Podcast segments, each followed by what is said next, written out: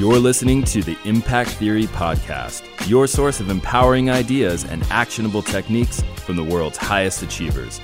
Join host Tom Bilyeu, serial entrepreneur and co-founder of the billion-dollar brand Quest Nutrition, on a journey to unlock your potential and realize your vision of success. Welcome to Impact Theory. What is up, everybody? Welcome to another episode of Relationship Theory, and welcome to the new set, which Yay! feels really, really cozy. Although I want to like sit cross-legged. This chair is so deep. It is deep. I know. I wasn't it's, sure. Do I put my feet up? Or... Yeah, like that's the one thing. It is hella comfortable, though. I will give it that. This is absolutely amazing. Yeah, and that's the one thing about our other set. Like, it just didn't feel intimate. And mm. it's like, you know, obviously we're talking about relationships and it's something that's super intimate and personal. And so um, we had this new set built, not just for the show, for multiple shows. But yeah, so we kind of threw this together this morning. Yes, well, here we are. I actually didn't know we were going to be filming here, so I'm super excited. Ah, all right. Yeah, so should we just dig into the first question? I think we should. All right. In. So, in fact, I have a question for the people at home. Let's okay. start there. Yeah. So the question is, would you rather be alone and feel lonely or be in a relationship and feel lonely? That's a great question. Yeah. What's, what's your answer? Um, be alone and feel lonely. Because being in a relationship and feeling lonely, like it, it's almost like, okay, there's something wrong in this relationship, so now I have to deal with this as well. Whereas mm. if I'm, if I feel lonely as a person, I think that being, a, I should focus on that and focus on why do I feel lonely? What is it that I'm not satisfied with? So yeah, what about you? So for me, that is, and you already know this, which I think is what you were about to say. Uh, for me, definitively, I would rather be alone and feel lonely. I don't know why, but my youth was haunted by the notion of being in a loveless marriage. Like, that used to really freak me out. And what's interesting is you had that feeling before your parents divorced. one hundred percent. Because my parents divorced when I was young, so I think that that obviously did impact me. Right. Yeah. But what, uh, what made uh, you... I don't know. I don't know if it was movies. I literally, I have no idea. But like that idea of where you're sharing such an intimate space with somebody mm. and you're making all the compromises and all that stuff to go along with the relationship, and not like being on fire for that person was just terrifying. And maybe uh, it probably, because it's not like I was nine and I was having this dream. I mean, this is like in high school. Right. So I'm going to guess that I was in, you know, the relationships that I was in, I never fell in love before you, but I'd been in relationships before. I think my Um, longest sort of relationship, if we're going to call that, in high school was like eight or nine months. So it was like being in that, but you're not really that into that person. And I don't know, just yeah. it, it planted a seed deep inside my subconscious, and I used to have a recurring dream about it. So yeah, that terrifies me. Hmm. I have no interest in that. All right. Yeah, no, I, I knew, I knew your answer, but, um, yeah, nice to hear the reasons. Yeah. But, um, all right. So let's dig in. Um, and let's grab the first question. I actually had it ready. So um, people at home, if you, um, if you have any questions, please submit and we'll answer them live. And here's our first question from Facebook from last week. This is from Yusuf Ali Siddiqua. Siddiqui. Um, Hi, Tom and Lisa. I've recently been through a breakup where my girlfriend of one year has been cheating on me from the start. Tom answered my question earlier about moving on. I've taken full responsibility for the breakup, but what keeps me up at night are the incessant thoughts about all the times she lied to me. All the memories keep coming back, and I can't help but feel like a complete idiot. I don't know how to heal myself after this because I felt the betrayal extremely viscerally. Yeah. So to me, there, you have got to train yourself to do and believe that which moves you towards your goals. I mean, just like simple as period. And, and I'm not saying that because I think it's easy. I'm saying it because it is that simple. And you really, there's nothing left to do other than let it go. And that means when the obsessive thoughts start. So yeah, I'm going to walk you through the mechanics, right? Because when you tell people to let it go, it's like, they're just immediately going to assume I don't get it. And, you know, like, you don't understand how often these thoughts occur to me. Like, I am the same way. The reason that I have these strategies is because, like anybody else, I am prone to obsessing over the negative shit. Obsessing.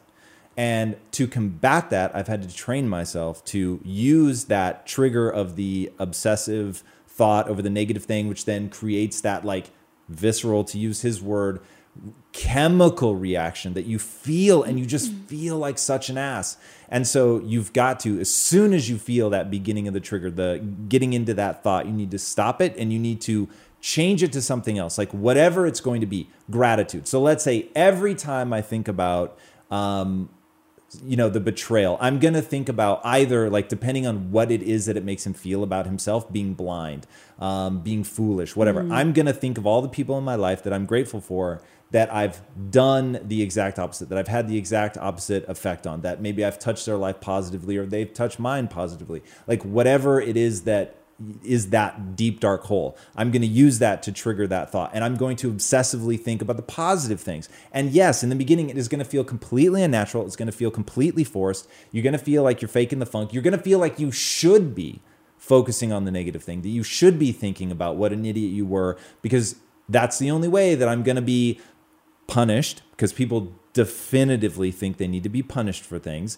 So in his mind, it's the only way that I'm going to be rightfully punished for what a fool I was. It's the only way that I'm going to make sure that I avoid this in the future. And a little bit of that is true, but a lot of that becomes a problem. And this is like, it is exactly like lying. For anybody out there that uses lying as a strategy, let me tell you right now, it, you get away with it fifty percent of the time. Hmm.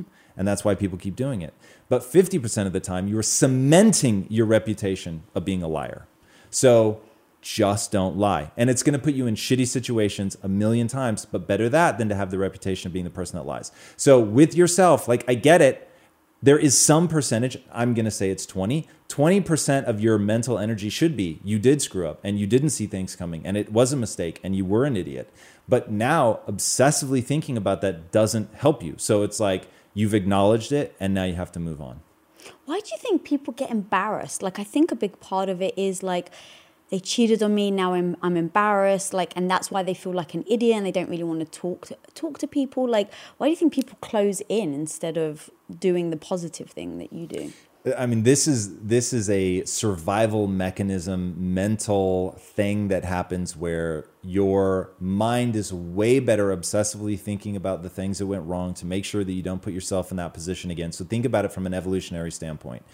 You're You're better off, like, I really had to think about yeah, that. You're so you better still... off from uh, a resource allocation perspective. So this is from an evolutionary standpoint. Mm-hmm. You're better off from an, a resource allocation perspective, not raising somebody else's child. So that's why, like, when a lion comes in, if it, you know, defeats the um, alpha male in the, um, what are they called? Pride. If they defeat the alpha male in the pride, they'll kill its cubs.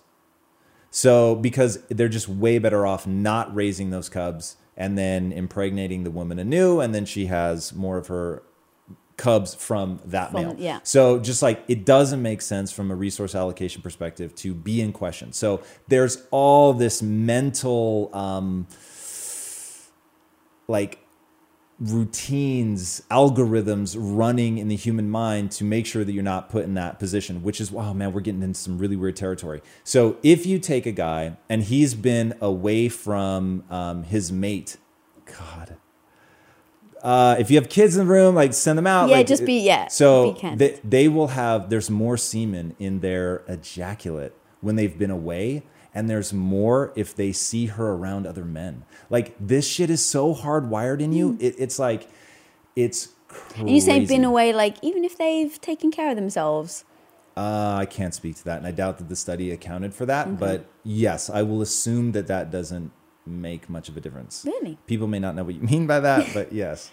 Men take care of themselves. Women do too. In fact, right. I shouldn't have said men. Yes, so, women do. Yes. Um, that's interesting. Because that's the one thing, in fact, I, I had someone actually direct message me the other day saying that um, they keep allowing this their boyfriend to hurt them. So they leave, they argue, he leaves, okay, I'm done. She finally gets over it and then he comes back, she takes him back. And the the question was, I feel like such an idiot. Like, I've taken him back now the second time and he's hurt me again. And I can't help but feel like, sh- like stupid, embarrassed, ashamed.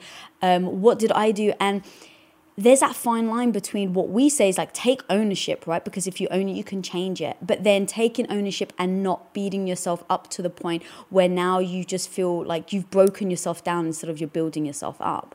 Um, what do you think about that? people have got to get good at that. There's just no two ways about the fact that you have to know when to reward and when to punish yourself. Mm. And once you understand that your mental machinations are always going to lean towards negative, punish, beat up, all of that, because it's keeping you safe, mm-hmm. because you're actually better off not extending yourself in, in a world where being ostracized means certain death, which is what your mind developed around, then you actually are better off staying safe, being small, living a small life, not trying to put yourself at the center. It's like, hey, you tried to be the alpha, but sorry, it just didn't work out for you. Like, you're better receding to a beta position to not try to like really put yourself out mm. front. That that's just like a safety mechanism. So that's what your brain is wired for. Once you understand that though, and in a modern context, it doesn't make any sense. It does not serve you beyond some small percentage.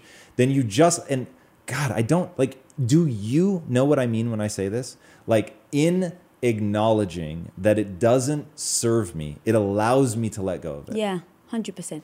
But with you, you can put your mind into that space and do it immediately. For me, I then... Whoa. Not whoa, immediately. Hang on. Whoa. But after you've trained year, yourself for years. Yes. yes. Okay.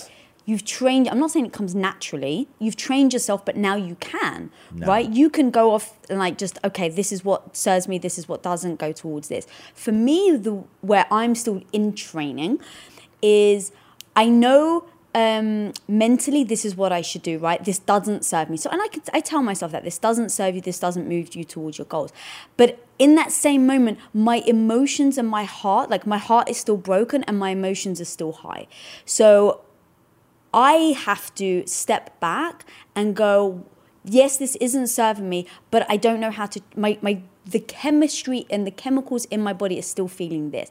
And if I ignore the emotion, I actually don't feel like it serves me. Like if I push the emotion down, right, if I try and squish it, for me, it's like it just then bubbles back up. It's like putting a lid on a, um, a boiling pot. Mm-hmm. Um, it's still boiling, so eventually the lid just comes off.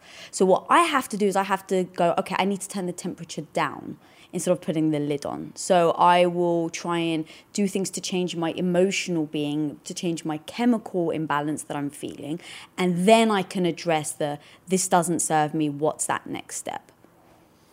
Such a great analogy. And I'm horrified because at some point, like putting the lid on it is is perfect on the one hand, right? Don't, analogy, mm-hmm. don't put the lid on. I don't put the lid on. What I do is immediately take it off the hot burner. So it's like, okay, I either I catch it as I feel it heating up and I downgrade it. Oh, so I have this feeling and I use the right words and I don't think it makes any sense to anybody. And this is what I do. When I can feel it like building up, I shift down. So you used to drive, you used to drive a stick shift. Mm-hmm. So you downshift. Mm-hmm. And... Uh, but you got to take your pedal, your foot off the pedal. Yes. So let's not get crazy on like the mixing metaphors and stuff. Like I can feel this is going to derail. So what I do is I, I literally, it is a downward... Uh, I'm, I am having a hard time. Bear with me, everybody, because if I can get this out, it may really help some people. So here's what I do. The solar plexus is the what they call the soul of the warrior. Now, the reason I believe they say that, or the center of your chi, which I don't understand, so I'm literally on that one, I'm repeating words. What I do understand, however, if you want to switch out of the sympathetic nervous system, which is fight or flight, the anger, the aggression, all of that, into the parasympathetic nervous system where you feel calm and at ease, it's all about breathing from your diaphragm. So what I'm doing is I push the emotion down. I don't know why it feels like that, but that is exactly, I feel it move down in my body. I know how weird this sounds, but this is exactly what I do. I push it down in my body to where it hits my diaphragm, and as I breathe out, it's gone. Mm-hmm. That's what I do. So that's the, instead of being a metaphor so about taking yourself, the pot off the, but so I want to give people to the, the mechanisms, right. Like what to actually do. Right. The only part I don't fully understand is that sense of I'm pushing the emotion down and out. The out I get because you're breathing from the diaphragm, and that just from a mechanistic standpoint yeah. triggers the parasympathetic nervous system. Hmm. So, but why, and, and I do, you want to know where I practice this? In fact, you tell me, woman, where do I practice oh, this? Jesus. You know the answer. In the uh, shower. No, what? No, you I practiced when we were shower? playing Destiny. Oh. To where I, it's like everything's heightened, it's going crazy. And I do that diaphragm breath. I push it down, yeah. it goes out, I relax. So just to bring that back around, like to get control of my emotions, that is precisely what I do. It is so mechanistic. Hmm. And that's why it works. And that's why I'm like, this isn't woo-woo. This is like straight up. There are things that you can do physiologically. We can talk so, about what you wanted to talk about this morning, because now I have an into why it makes sense to talk about. Okay. So I was whitening my teeth this morning, and you had asked me a question, but it forces me to close my mouth. And it's and like your voice as well. Yeah, well, that's a whole nother thing. Right. But yes, I'm also, because I do a lot of content, and so I'm talking a lot, which is actually damaging my voice. And so I'm having to do this whole thing with doctors to try and figure out like what the hell's going on. So I have to relax my voice. So I tend to do that in the morning. So I'm whitening my teeth, which means my lips are closed. I can't talk loud anyway. You ask me a question, I give you an answer. You think I'm frustrated, but really I'm not. But the weird thing is that in keeping my mouth closed, in talking really quiet, I can't get in a good mood. Yeah, because you're you can't go into your emotion if you're excited, yeah, right? Yeah, going back to what made me start huh. this, the mechanistic, the physicality huh. of That's... if you're feeling down, laugh out loud. It will change your mood mm, definitively. Mm. Um It is super weird. People with Botox have a hard time empathizing. It's like this whole oh, secondary yeah. side yeah, effect because right. they can't make the facial yeah. expressions. It's crazy. So, yeah. And that actually, like, going to this one kind of trick and tip that we learned this morning, I feel like. Um, so it was something, we were discussing something that sometimes it's, um, I get a little sensitive over. And it was basically my digestive system and my health and what do I do next and what are the next steps. I'm always asking your advice, but sometimes I don't take it. And so we've had this like, why do you ask if you're not going to take it? And we've had this discussion many times. And then this morning, it's okay, well, instead of just us having that same kind of why aren't you taking my advice, but I'm asking for it, I'd asked you some questions and I thought, okay, really listen and really understand what he's saying so that because I so trust you. So, you know, we had this whole discussion, we went into it and I was like, he, he seems like super annoyed. And so I got upset this morning because I thought you were annoyed with me for asking the questions. And you were like, why are you being so sensitive? And so what I did is I literally, I stepped back from that discussion, got in the shower, took some deep breaths. And I was like, okay, I know him well enough. He's not going to lie. If he's really not frustrated, he's not. So he said he wasn't frustrated. He said he wasn't annoyed, but yeah, I still interpreted it. So I trust that you're honest with me, right? Tip number one, I trust that you're honest. So when you said you weren't frustrated, I took it at face value. I didn't second guess it. So if you weren't frustrated, why did I interpret it like that? So I thought, what's going on with me that is now allowing me to input data in the wrong way? So I went through our discussion in my head and I thought I really was trying to understand the situation. And I thought it's an it's a sensitive subject for me because I'm really, really battling with my health. So anytime there's an, oh, I'm doing something wrong, um, I get a little defensive. And so I know that about myself. So I, I thought, okay, you're getting defensive. But I didn't feel defensive in that conversation. And then I thought, well, he, does, he can't speak loud. And so when someone's When someone's talking like this and they're trying to give you empowering advice, but they're talking like this. It doesn't it doesn't come across like you're right. you're like, yeah, baby, we're gonna do this together. It's this is what you should do. You need to make sure that your fat is high.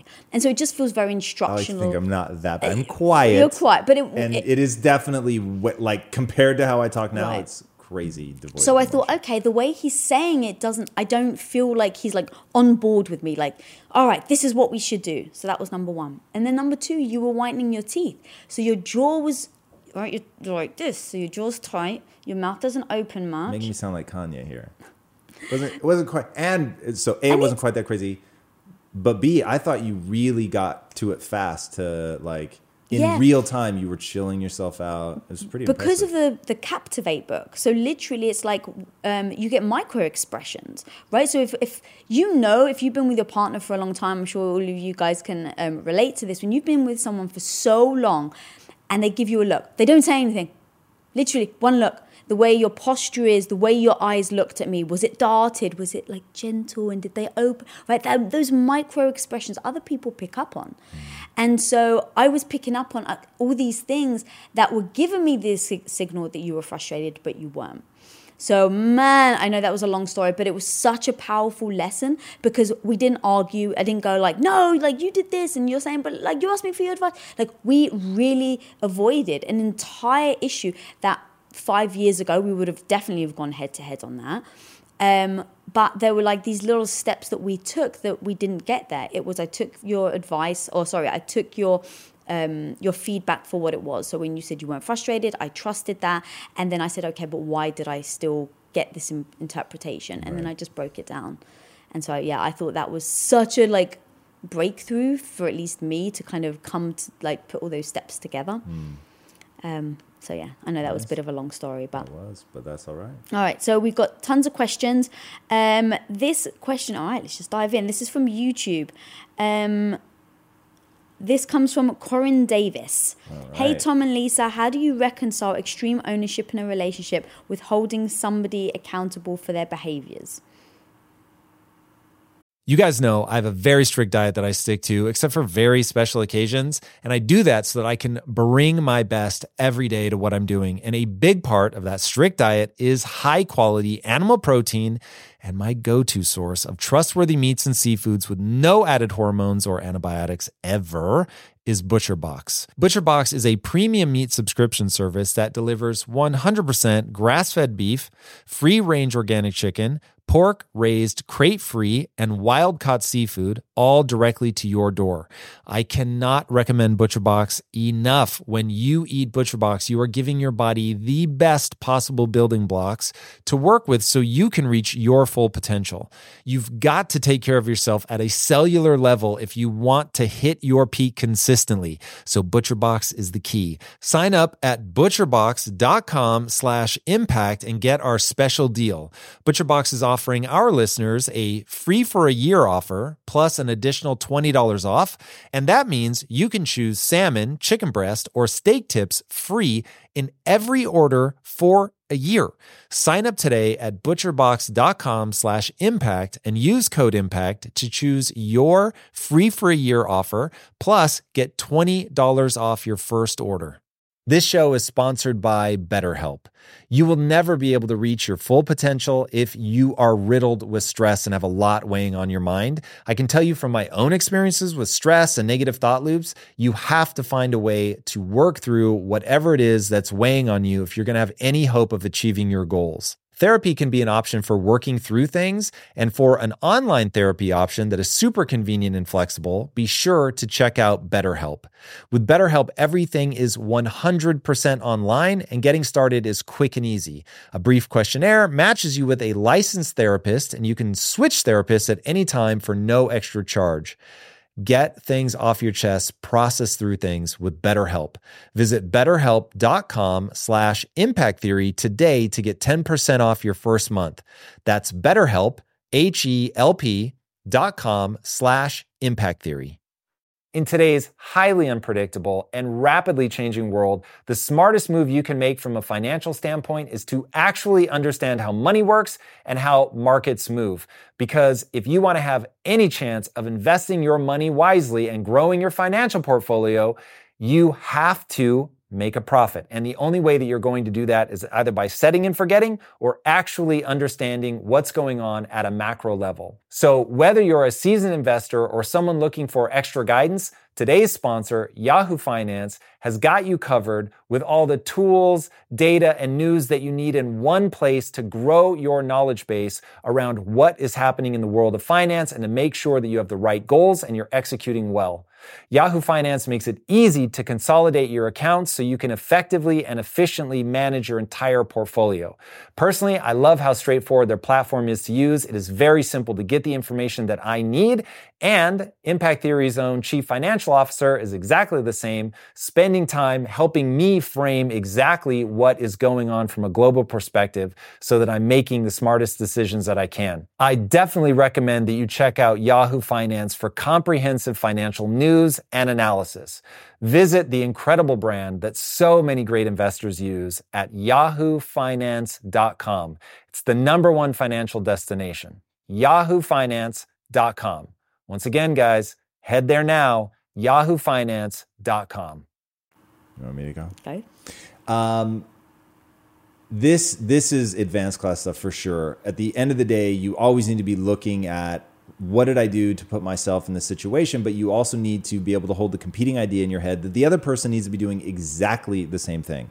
And so it becomes a dance where it's, if it's really two people, like you and I both are asking, okay, how did I end up here? And so we don't spend a lot of time, I won't say that we're perfect, but we don't spend a lot of time like going, you did this, you did that. Mm. It's always about, okay, I wish I had come to it like this. Like even today, when you were retelling the story, the reason I kept interrupting you is you were so quick. Like the way that you were painting the story did not give you nearly enough credit for how rapidly, in fact, that, and you're saying it was a big breakthrough for you, and that really felt in real time to be true because you were so quick to be like, okay, maybe there's something else going on here, and I could feel you digesting and and in real time really adjusting. So you were looking at how, you know, what am I bringing to the table? But at the same time, you were looking at, okay, the teeth whitening, the not being able to talk white. So you weren't just saying, oh my God, I've done something, it's all me. It's, you own it, and the ownership shows up in you walking through like all of the different things. So rather than, and some of those things were you, some of those things were me. So the ownership isn't just like, I've done a bunch of things wrong and nobody else has done anything that would be a trigger or whatever. It's really assessing the reality of the situation. And so getting out of your own way, not letting your emotions run away with you, all of that. You may ultimately work through the situation, like if I were with somebody that had a fixed mindset, like you can go through the whole process, but in a relationship, the final thing is going to be, oh, and they aren't interested in getting better and they're defensive and like those are real things. So you've got to be able to work your way down to that and then not stay there and go, oh yeah, they just had a fixed mindset. So let's say that that relationship imploded. I'm going to honestly assess, hey, they had a fixed mindset, but then I'm going to go, and I wasn't able to get them out of it. Mm. And I chose somebody that didn't mm. have a fixed mindset. And so those were things that I don't want to make those same choices again in the future. And so I'm going to adjust accordingly. So yeah. where where it becomes a problem is when people stop at the the recognition of the truth, which is the other person did something that wasn't useful in the relationship, maybe became like the final thing that they just couldn't work past. Now, in the example where the relationship terminates, if you stop there, you haven't taken ownership of what you could have done to either select differently, to help them pass that, you know, whatever the case may be. Yeah. Wow, that's really good. That's a really good answer. Don't have anything to add, really. All right. So move on. Um, all right, so next question. Um, this is from Terica on YouTube. Tom and Lisa, what is your opinion about looking at each other's texts, emails, or personal information? I want to answer this. Oh, dive in. Um, and the reason why I want to answer it is because I think stories traditionally, and maybe it's because I'm female, so I hear it from the women, um, they go through their men's phones. Um, oh, I didn't trust him. He was getting, you know, like um, secret texts and blah, blah, blah. And so I hear it a lot from women. Um For me, I always said to myself, if I've ever gotten to the point, ever gotten to the point where I feel the need to check your texts because I don't trust you, something's wrong with the relationship, right? So it doesn't matter what I find. It doesn't matter if there's nothing there, or it doesn't matter if there is something there, because the problem lies where I have to check it in the first place, which means that I don't trust you. So then I go, why don't I trust him? And that to me is the biggest issue. I, in fact, the other day you were texting somebody, and we were talking about something, you picked up your phone and you went to text. And I literally was like, oh, what are you doing? Who are you texting? And I was purely nosy because we just discussed like a trip or something. And so I thought maybe you were texting because of that. So I literally text, checked it because I was nosy on like if that's what you were talking about. Um, and so I don't feel any, I don't ask you, can I, hey, can I check it? Or I don't ask you, do you mind if I peek? Like I just look because I've got my own reasons on why I want to do it and why I need to do it. And that's because we were talking about a trip and I was like, oh, is it about the trip? But if I'm doing it because I don't trust you, because it's about a female, or because it's something that I think that you're doing behind my back, again, like I wouldn't even bother checking it to prove whether I'm right or wrong, because that doesn't matter. It really doesn't matter. What matters to me is, why don't I trust you? What are you doing that makes me feel like I don't trust you? And what am I doing? Why am I paranoid about it, right? Is it something that you're doing, or is it insecurity that I have? Because I think that's important too, right? Is there actual reality to the um, the questioning? Or is it something that, because I'm, I've got low self-esteem, and is it, you know, I'm f- not feeling well, and because of my sickness and um, my hormones are over the place, so is that now dictating how I'm perceiving things? So um, yeah, it's not about whether you are or are you not. It's about why I'm checking in the first place. Church. Church. Anything to add? The only thing is is ranty along those lines. So I think that, you know, you really covered it. If, if, I'll, in fact, I'll go a slightly different direction. So I see how this escalates quickly in people. I see how you don't give me reason to be paranoid. And so I sit here with the confidence of not being paranoid because you don't act in a way that makes me paranoid. So if you, like, if I went to look at your phone, like you were just doing in that example, and you like pulled it away and were acting really shady, I'd be like, uh, that's super weird. Now, we would, because we have talked about this and we have so many rules of engagement, like I would just ask you, mm. like, that's super weird. And by the way, if you're doing it because like there's some surprise or something that you're doing around Christmas or whatever, like, okay, the truth is I would just assume you were doing it for reasons of Christmas or something like that, mm. because all well, these years in, like it going, would never, yeah. so I would actually back off like extra hard. Um, but if I were in a place where, you know, something had happened in the past, and so I would just say, hey, you're acting in a way that like, makes me uneasy, and so I don't need to see your phone or anything like that. Don't worry about it, because you'd then be defensive, of course, and want to show me just to prove it. I don't need to see it. I totally get it. I'm merely, I'm letting you know how it makes me feel. I'm not saying that I should feel this way or that there's anything going on, but I want you to know how it makes me feel.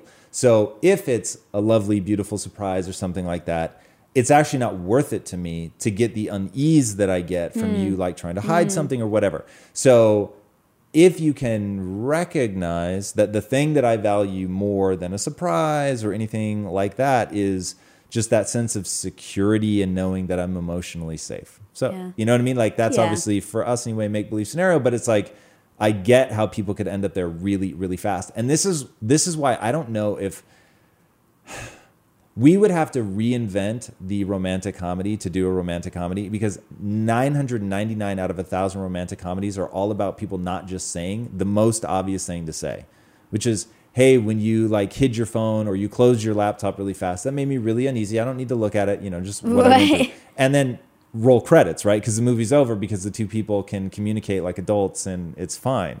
Um, but it, all of them end up being this whole much ado about nothing. Yeah. So... yeah, just have the honest conversation. Say what you're honestly feeling. Don't overinvest in your own feelings, but express where you actually are. Yeah. And what if I had lied, and then would that make a difference on whether you'd want to check my texts? No, and it, this really does go back to what you were saying about the the damage to the relationship is already done. So the fact that I feel so uneasy that I need to check your text message, like that's a, a non-issue. Mm-hmm. So it's like, let's address the fact that I'm there. I'm in that uneasy place. You're not right. making me feel secure. We either agree that the absolute reason for being in a relationship is to feel better about yourself when you're around the other person than you do when you're not. And so, hey, right now, like the very reason that we're together is not being met. Mm. So, and if that isn't taken with like the utmost sincerity and like desire to help, like for, now you want to talk extreme ownership. If you came to me over something and I thought patently you were just being crazy, and I thought, oh my God, like she's really just being emotional about this. I, th- on that one, it's like you get a pass. For whatever reason you're feeling like that, it absolutely does not matter. I am not delivering on the most core thing, the very reason to be in a relationship. So I would just be like, okay, the circumstances are what the circumstances are. Whether that's you've come off the pill and so your hormones are everywhere, like it doesn't matter. Like I would just ask the point blank question, help me. Because I want to understand what I what behaviors do you need? How do I need to externalize what I'm feeling inside so that you can feel that and just literally helped me and walked me through that. Yeah, it's funny. I feel like you're my barometer when you were saying about, like, if I'm feeling emotional, like, it doesn't matter, but you, we just need to address it, because there's, like, a look you give and you don't even say anything because you're very sweet. Because, look, if a, if a woman, or even, I'll speak for myself, if I'm being overly emotional, I don't want to stay there. Like, I don't want to succumb to those emotions. To me, it's not okay to then fly off the handle, to treat someone badly because you're emotional, because it's the time of the month. Like, there's no excuse. And that actually winds me up when I hear women go, oh yeah, but I was on my period. It's like, that's not a reason to treat other people. How about I was drunk? No way.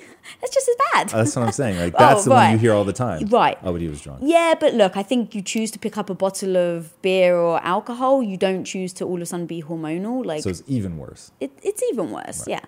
yeah. Um, because you're not choosing it. There's no expect. You don't don't expect it. It's not like, okay, once I sip, like, I'm going to act this way. Right. It's one day you just feel the way you feel. And you're not telling yourself necessarily, I'm imbalanced, my chemicals are changing. Like, you don't, it's not as Um, easily recognizable, at least for me, as that. Unless, of course, you've got the pains, but that's a whole different thing. Um, and so you literally are my bro. Uh, so going back to, yes, it's no excuse to treat other people um, badly just because you're feeling like that. I think it's important to recognize when you are having an emotional imbalance or a chemical imbalance, and then doing the steps to put yourself back on track. And most of the time, like, I don't want to be around you as I'm trying to do those steps because it's not fair on you. Um, but sometimes I may um, act a certain way, and you are my barometer. Like, literally, you give me this look, and sometimes you won't say anything because, you know, in those moments, the last thing I want you to do or say is like, look, you're being really emotional. Your hormones are all over the place. That doesn't help. But you give me this look. And when you give me that look, I go to myself, uh-oh. Okay. Like, he's get, I know you. And I know how um, much you love me and how much you want to see me succeed. So when you do that look, it's the micro expression. I don't even know if you realize you do I it. Literally yeah, no I know. And I couldn't even mimic it. It's like so I like. I so want you to. It's I'm so, so curious. What, I don't know. It's like, it's almost just like a little widening of the eyes. Like, oh shit. Like the little like. Um, so anyway, so you do this look, and that is my barometer. And the second I see that, it triggers me to go, are you hormonal, Lisa? Because he just gave you that look. Right now, you're very upset. Okay, you are you upset because of the emotion, the chemicals that you're going through? So anyway, it really does help me to have you to kind of bounce off um, and like kind of... Um, and here's one thing that I'll say to that, and this goes both ways, whether it's me acting crazy town or you acting crazy town. Like, you've got to let the other person go way into the red. Like, they've got to be so deep into crazy town that like, okay, yeah, we're like, no one's going to argue that we're now spilling over into like crazy time. So it's never on the first sign. It's never on the second. Right. It's not even the third. Right. It's like, we're way deep into something before you pull that. And I think that's why you mm. actually check yourself, because you know, I'm never going to be abusive with it. It's like promise, right? If it's, um, or uh, what am I thinking of right now? Sort of promise, but that's from the other side. Um, wow, I'm legit blanking on important. Important. Jesus, I'm having a stroke. Um, say, like if you say everything's important, then it's like it's just being abused, right? right? So now it doesn't carry any weight. So yeah. for it to carry weight, it's got to be something where the other person never abuses it, right? And yeah, you don't often throw that out to me. So when you're the the one thing is always difficult. I'm just gonna say it is when I'm feeling like emotional in those moments, and you go like, "Is it time of the month?" You know, and you're trying to do it super sweetly, but oh man, that just like, it's not the time of the month, right? And that just makes it worse. But um, we've gotten to the point where you're super sweet, and actually, in fact, this is how you handle it, and this is. If anyone's listening out there and they have somebody who sometimes gets emotional due to the time of the month, like this is the way he handles it now is literally perfect. You're like, so I may be um, emotional or upset about something, and you will say to me, what can I do to help right now? Can I listen, or are you looking for advice? Because those are two very different things. Because when somebody isn't feeling um confident in their position, right? Because I think that that's what happens when I feel emotional. I don't feel confident in my position because I just feel like all these thoughts are coming in my head. And when I don't feel confident in that position, it, oh, I've lost my train of thought. the T V behind you is going. I was like, and the so, boys are like I going know, crazy. I know, I know. Like, I totally lost my train right of now? thought. Oh, well, lead me back on track. Oh, you say to me, like, is it, um, what can I do? Can I listen or do you want advice? Because sometimes when you're not feeling very stable and someone gives you advice, it actually doesn't help. Right. But sometimes just letting it out and saying it then really does help. It gets me to then center myself. So um, figuring out what the other person is looking for when they're feeling like that, I think is so important. Mm. It really does help. I hear that. So... Um, all right, so next question. Guys, if you do have, I don't, I'm not sure which camera to look at. If you do have any questions, submit them right now um, and we are answering them live. Okay, so getting on to the next one. This is from Electric Love. Nice cool. Name. Coming from a culture where feelings are suppressed, ignored with passive aggression, can you shed light on how to express our feelings better? How do you find words to clearly express yourself? I, I would just caveat everything. If so, the person is saying they don't know how to express their feelings. So you're only going to get there if you practice. Because of their culture, it's they've right. been trained to not. So I would just say, hey, I'm trying a new experiment. I want to become a better communicator, and so I'm going to try to walk you through my feelings. And by the way, note the, how I'm saying it. And I literally mean to say it exactly like I'm saying it now. You need to get outside of the emotion. You can't like. Show that you're like freaking out and getting agitated and I'm going to try to get better at like saying my feelings. And, and then you like go into some crazy tirade. It's got to be, okay, I'm going to step outside my emotion. Mm. I just want to, and it's all about trying to get to the absolute base level, the physics of the problem. Like what is really bothering me? And because I don't judge myself for the feelings that I'm having, I, mm. I really try to admit, oh, hey, I'm being super petty right now, but this is exactly how I feel. Or take the phone example, the texting example. Um, I'm going to say like, hey, I'm, this is totally from a place of insecurity, but I just want you to know the way that makes me feel. And so I, and I, these, I would say the following, I fully recognize that I need to do the work to get over the insecurity. At the end of the day, I own that. That's on me. Um, here's what would help me. And then you lay it out for the person. Now that works for us because we actually want to help each other. I would not stay in a relationship with somebody that didn't actively want to take a role in helping me get better. Um, so if I were with somebody and I was like, hey, like, look, this is where I'm at. And they were like, that's fucking dumb. Or they made fun of me or they used it against mm. me days later or whatever. Dude. Walk away. I wouldn't walk away. Like really? At first. Someone mocked you at first? That would be no, like, definitively. For, for me, it's easier to walk away if, at the beginning. If you're at the very beginning of the relationship, yeah. I'm saying, let's say you're, you know, you've been in. a year in okay. and you're now just trying okay. something new, yeah. right? Mm-hmm. So at that point, I'm going to say, this is what I'm trying. They mock me. And in fact, mm. this is some of the best advice that I have. If you're in that kind of situation and you're switching the rules of engagement, you need to fully understand they're not going to mock you once. Or twice, it's going to be three, four, five. Like mm. they've got to get their head around what you're doing, and you've got to believe in an, in in it enough to stay the course and to want for their success enough to help them past that early like reaction, which is a reaction to change. It's like they're not going to be outside of that bubble either, so they're going to be used to dealing with things in a certain way. They're going to have a lot of cultural baggage, so they're going to react really weirdly.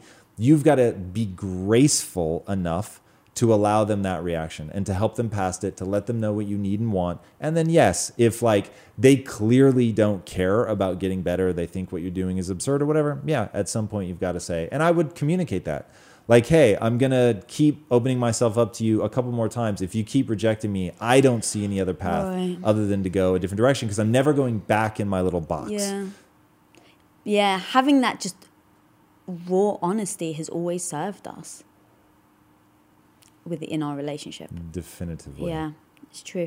And the one thing I just want people at home to understand is we've been together for a long time. We've been together for seventeen years. And when we first met, there were things just culturally that were like bizarre to me, even offensive. Like I remember when you said, um, so we were dating. I came to Los Angeles because we had met, went back to England. I came back for three months to to work and to stay with you and to get to know you more.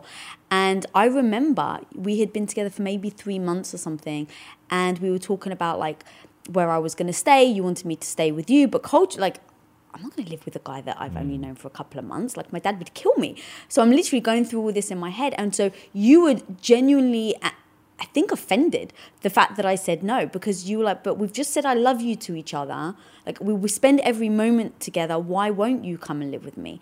And because I was brought up in a, like, protect yourself, you never know what's going to happen, I'm so far away from home. My dad obviously had drummed it into me my whole life of, like, being careful with, when it comes to guys and things like that, that I was just explained to you, look, it's got nothing to do with you. This is not about you and the fact that I don't trust you. It's just that I have a way, like, my timeline in my head, and I don't feel comfortable coming all the way to America and just staying with you without a plan B. And so my plan B is my apartment. I'm going to rent it. And even if I'm not there, most of the time it's fine. But we had to get over that because you interpreted it as that's how I felt about you. And I was just coming from it as like, I just need to protect myself. And then even with money, right, where you asked, well, like, well, how are you paying for your apartment? I was like, oh, well, my dad's helping. And you're like, oh, how much does your dad give you? I was horrified. I remember. I was so, so horrified. I freaked out because where I came from, my dad was like, you never talk about money, like, ever. I didn't even know how much my dad earned. My brother got a job. I wasn't allowed to ask him how much he was earning. So it was like taboo in the family. Like, it's rude. It's rude to ask right. people. So when you ask me, it's like, I can't. How I can't, rude is I this can't guy? believe you just asked me. And I even said, I'm not comfortable telling you. And so... Yeah, so basically the point being is that when you meet people, the early days in your relationship, you're going to have different cultural backgrounds. You're going to come at it from different sides. And I think it's important, if I could go back now, it's just like, don't be offended by him asking, Lisa. Just like understand that he's got a different way of thinking, and, you know, that you need to accept each other for who they are and how they communicate. Um, so, yeah, I think that's important. All right, we've got some shout-outs from YouTube. We've got Mindy S- Sabiston from, uh, oh God, Sa- Saskatoon? Saskatchewan, Canada. Jesus Christ. Hearing you say you that's amazing. You asked the Brit to say that. That was funny. Okay, yeah, that was pretty funny. So, hey, Mindy, what's up? Um, we've got Scott Padgett from Maryland. And Anna Mena in Berlin, Germany. Nice. I think Anna's checked Anna's, in. Yeah. A few Anna, times. Anna's our home girl. So my what home is girl. Up in Berlin? Hello, guys. Thank you for tuning in. If you strive to perform your best in life, bringing your energy and abilities into everything you do, then it only makes sense that you would want to be out on the road with that same power, agility, and performance that everyone expects from you. And there's no better option than the most desirable, advanced, and dynamically capable S U V yet, the third generation Range Rover Sport. You guys know I love staying on the cutting edge with technology, and the Range Rover Sport's cabin features advanced technologies such as active noise cancellation and cabin air purification, a must, offering you and your family and friends new levels of comfort and refinement while traveling. The Range Rover Sport provides an instinctive drive with engaging on-road dynamics and redefines sporting luxury for the power, agility, and performance you demand in every area of your life. Explore the Range Rover Sport at land rover u s a dot com. That's land rover u s a dot com. One way I make sure my business is moving in the right direction is to ensure we are constantly becoming more efficient. Because in my experience, inefficiencies will eat away your profits and leave you with a dying business. But with the right technology, your business can get the insights it needs to become efficient and ultimately unstoppable. And that is why I recommend you check out NetSuite by Oracle. NetSuite is the number one cloud financial system, bringing accounting, financial management, inventory, H R, all of it into one platform and one source of truth. You improve efficiency by bringing all your major business processes into one platform, slashing manual tasks and errors that are massively inefficient. Guys, inflation is no joke. So check out NetSuite and see how you can cut costs and boost performance at the same time, like the thirty-seven thousand companies that have already made the switch. By popular demand, NetSuite has extended its one-of-a-kind, flexible financing program for a few more weeks. Do not wait. Head right now to netsuite.com slash theory. Again, that's netsuite.com slash theory. Get the information you need. Head to netsuite.com slash theory. Okay, next question. Um, okay, let's have a look. Okay, Reese, this is from King Raphael. recently had a relationship escalate, not in a negative way, but a, a way of being pushed into moving in with the girlfriend before I was ready. How do you do? How do you deal with being unprepared emotionally and mentally? Um, I'm not sure if that means being prepared to for the question or... Yeah, so uh, the only way to truthfully answer this question is to say that I am of the brutal honesty variety. Yeah. In fact, I just got an email from... So we're working with this. We're, we're negotiating with a comic book artist who I'm absolutely obsessed with. And he wrote me this email and he was like, oh man, like forgive me. Like uh, this email might be like a little too blunt. And I wrote him back and was like, dude... I love blunt. May that forever be a hallmark of our relationship. Mm-hmm. Like, I'm a brutal honesty kind of guy. I right. just dig that shit. Nobody has to guess where anybody else is. There's brutal honesty, and then there's being a jerk. I'm not being a jerk. I'm not looking for other people to be a jerk to me, but like being really frank about what your needs are, where you are, like what you want. In fact, lean in, dear listeners. People treat you exactly the way you let them treat you. Hmm. Say that one more time. Yeah. People treat you exactly the way you let them treat you. So, in fact, I had, there was a moment uh, this weekend that I was dealing with some passive aggression. And I I admittedly checked myself a little bit because I was like, going to write back like, what the fuck? And you counseled me like to maybe temper that a little bit. But I, just tell people where you're at. You know, look, I'm really into you, or I love you, like whatever is the true statement. I'm not ready for that. Just like you did with me. It was really, um, it it was upsetting to me, but mm-hmm. it didn't end the relationship. It was like, let the person go through whatever emotion they're going to go through. That's them. It's not you. Like, you need to be true to who you are. And in fact, we just filmed uh, an episode of Impact Theory with D M C from Run D M C, and he literally, literally lost his voice. Because figuratively, he felt like he had lost his voice. It's fucking crazy how that happens. Hmm. And he just felt like he couldn't be honest. He couldn't be himself, that he always had to like protect um, other people, that he couldn't just own who he was, what his emotions were, what he wanted. And that caused, I mean, he was suicidal. So it caused yeah. like so, it almost ended his life. So yeah, you you know, in in a very respectful way, you've just got to completely own who you are, where you're at. Don't make apologies for it. Be sweet, say it in a nice way. Try to be understanding, be yeah. super empathetic, but don't back off who you are and what you think. Yeah, and when you hear this a lot, where you know there's been pressure from one side or another to move in or get married, um, because I've never really been in that situation. Um, I don't, I think this is how I would handle it. Being honest. Like, you may upset her by saying, I'm not ready to move in, but it's better than moving in and not wanting to. From from the opposite side, right? Like, if I was like, if I'm excited and I love you so much and I want to be with you, like, I don't want to have to temper it. So I would be very honest with you about like, oh my God, like, I can't wait till we move in together. It's like, oh, should we get this sofa when we move in together, right? Like, maybe that's the type of pressure, I don't know, where I'm just constant, because I'm thinking about it and I'm excited. I'm always talking about it. But I would be so horrified if you said okay or yes just to shut me up, because that doesn't set this the relationship up for success. And I think where um, the trouble lies is, like, let's say you said, look, I'm just not ready yet. Then do I spiral off into like, well, what's wrong with me? What's wrong with this relationship? And now I've made it something that it's not. Or is there a way that we can communicate? I think the hope is there's a way we communicate, say, I'm not ready yet. Okay, what is it that you're not ready? Is it from scars from the past, where maybe you've moved in with someone and they broke your heart? Is it that you're not ready to um, talk about finances? Uh, maybe that's something you're not willing to share right now. So, like, how do you deal with, like, the payments and all of that? Um Or is it the fact that you just don't know, like, do I want this to continue? Like, is this part of... If I move in, does this mean that the next step is marriage? And I'm definitely not ready for marriage. So maybe get her mind off marriage and let's move in together um, just to keep her mind off marriage. Like, that's another bad strategy that people do, you know, or they, yeah, can keep going on. But going back to honesty, it's like, look, don't don't feel guilty about not being ready. Mm. Like, don't feel guilty, because that will then lead to doing things that I don't think is healthy for the relationship, like moving in with them. Um, all right, I think we've got time for one more question. Let's do it. This question comes from Arjun Arun.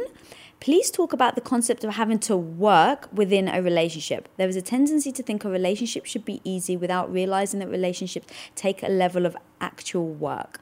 Oh, oh, oh, I literally just did an I G post about this, Break about relationships. So with a business, if you really, really wanted your business to, to succeed, what are the things you have to do? Work damn hard.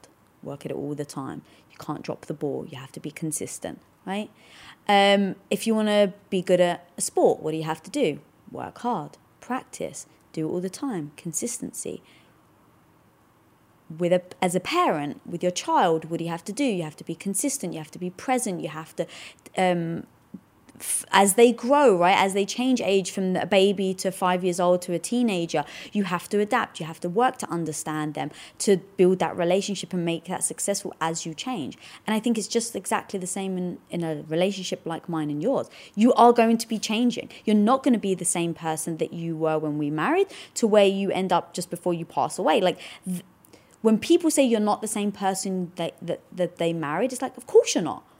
They're not. I'm not the same person. So I think it's important to work on it every single day and take those steps every day as you guys change, because there are certain things that weren't important to me when we met that are now important to me now. I thought I was going to have children. I don't want children now. So there's all these things that I've changed. I never used to be an entrepreneur. I saw myself as a starving artist. I'm proud of it. And like all these things, I have adapted, I have changed, I have grown. And so if you were holding me to where I was when we married, like that would be problematic for me, because now I'd feel like you're stunting my growth. So you have to work on it. You have to be attentive. You have to give time and attention to it. If you would do that for a business, your kids, your family, um, working out, why wouldn't you do it for, to me, which is the most important thing, my relationship with you? Um, It's so crazy to me. And I actually was at a dinner once where I said, yeah, you have to work on your relationship. And I was with like five women, and all women were like, what are you talking about? Like, relationships shouldn't be work. God, if you have to work at it, something. Literally, babe, they all said that to me. And it was like one by one. And I was like, okay, like maybe they, it's the word work that they perceive as a negative. So maybe there's another word that I can use that still expresses it. But when everybody was like freaking out that I said a relationship was work, I was like, it's not a negative thing. And it was interesting that people perceived that word as a negative thing, that you had to work on your relationship. It means that your relationship isn't a good one because you have to work on it. Yeah, anyway, it just, it blows my mind that people see it like that. It's mass insanity. Okay. it's it's mass insanity. And here's the thing, like, and I'll say this as dispassionately as possible. If you let me crawl inside their relationship, it, it's dysfunctional. So a, why do you think people think that? At a deep and unending level. I mean, you've got probably the biggest part of it, which is that they don't think it should be work, um, because they have negative connotations around it. And as you were describing, like, what all these things take, I wanted to say the one commonality of all those things is the beauty, the excitement, mm. the joy. So pouring yourself mm. into, um, so the way that I think of a job, like I would never take a job where I wasn't excited, where I wasn't like amped to make this come to fruition. And I get it. A lot of people do. And so for them to liken it to work, it's like crazy. So we work an insane amount of hours. It is It's literal madness. On the our num- business or on our relationship? On our business. Okay. The number of hours that we work is, is it's pure unadulterated insanity. But I believe in it. What our real mission is, I believe in it. I believe it's important. I believe that I can impact people. I love it. It gives me more energy than it takes away. Like, so it's this self-sustaining emotional vehicle, right? So I bring all of that to the...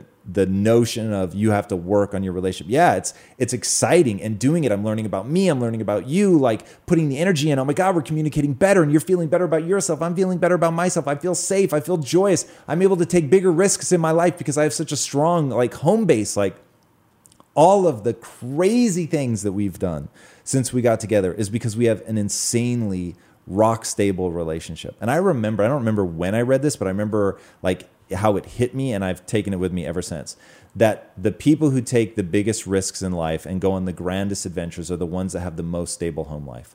And I thought, wow, that is so true. Like, you need something that, like, you know, I can always return to that. And you've, you and I have always said, like, when we've taken huge economic gambles, that A, lose it all, worst case scenario, we have each other.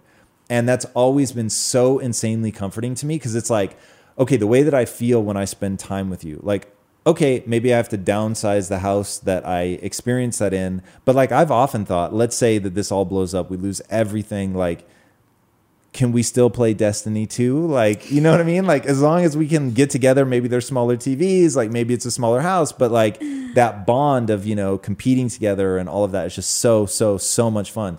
And that feeling of safety, that feeling of warmth, like, in fact, oh, okay, here we are. This is live. Pressure's on. Oh no. What did I say was my favorite part of this weekend? Oh, dancing with me in the kitchen. Yeah. Like that, and and now's not the time to go into it. I had a fucking incredible uh, weekend where somebody literally offered me a massive piece of their company. Like, it was, but my favorite part of the weekend was dancing with you in our kitchen. But th- and that was real, by the way. Mm. And so, like, just know what your values are. And I think part of it, because I chased success so hard in the beginning, only to realize, I see you're getting emotional. I am. um, like I chased it so More hard in the beginning. More emotional than when you actually did it for some reason. Yeah, which is actually really fascinating. Sorry. Um, and I realized that that didn't bring me happiness, and that the only thing that really mattered, and I say this all the time, the game you're playing isn't success, it's not money, it's brain chemistry. And feeling a certain way is really all that matters. And yeah. so, like, working on my relationship, the thing that is the most important, that brings me the most joy, and that work in and of itself is enthralling and exciting and is about learning and discovering and developing. And, like, yeah, I, I literally don't get it. And, by the way, I don't think they just get lost in the word. I think most people don't put effort into the relationship. Most people do coast. They think that it should take care of itself. Um, and they don't recognize what happens to brain chemistry over time. And when you were talking about, like, you treat your child differently when they're an infant, when they're five, when they're a teenager, when they're an adult. And it's that really hit me as like, yeah, exactly. And a relationship is exactly the same. Mm-hmm. In that first year, it's, it's in its infancy. And while it doesn't mirror an infant child in its, you know, neediness or whatever, it, it is a totally different experience than when it's a seventeen year old. It's just totally different. Mm-hmm. And the amount that it's changed and grown, it's, in my opinion, it's even better, but it's even better because we've invested so heavily day after day after day after day after day, but it's been beautiful. And I've loved the process. And that doesn't mean that every moment was like awesome. And there were times where we got in huge fights, right. but the process of learning from that fight so that we don't do it. And can we, we, we fight less than ten percent of what we did in our first year. True or false? Oh God. Yeah. Much less, much right? Much less. So it, it's just, but because we actively learned, we put in the rules of engagement, mm-hmm. we talk about everything, we learned how to be honest without being, you know, unintentionally mean. It's like you learn all of these things along the way. But if you're thinking like, oh, this is supposed to be effortless, I don't think you're going to ever invest like that. Yeah. That's very true. And just going back to the dancing in the kitchen thing, like it really, it hit me then and it, a lot more now actually, is that it's the small things. Like, it's the small things. Um, what was the occasion? Oh, it was our anniversary, our seventeen year. It's like, I don't want gifts. Like, I don't want presents. I don't want you to go over the top and spend so much money on flowers and this and that. Like, dance with me in the kitchen, right? Because not putting away on money or you um, going and buying me things, um, because that's all, like, external. I've asked you before, like, don't buy me anything, just write me a, a poem. Or don't buy me anything, just write me a note. Um, because those are memories that literally cannot be replaced. If you ask me what you bought me on our, you know, seven-year wedding anniversary, or I, I haven't got a clue, or my birthday, I really don't remember. But I remember the one poem you wrote me with a gift, like the scroll.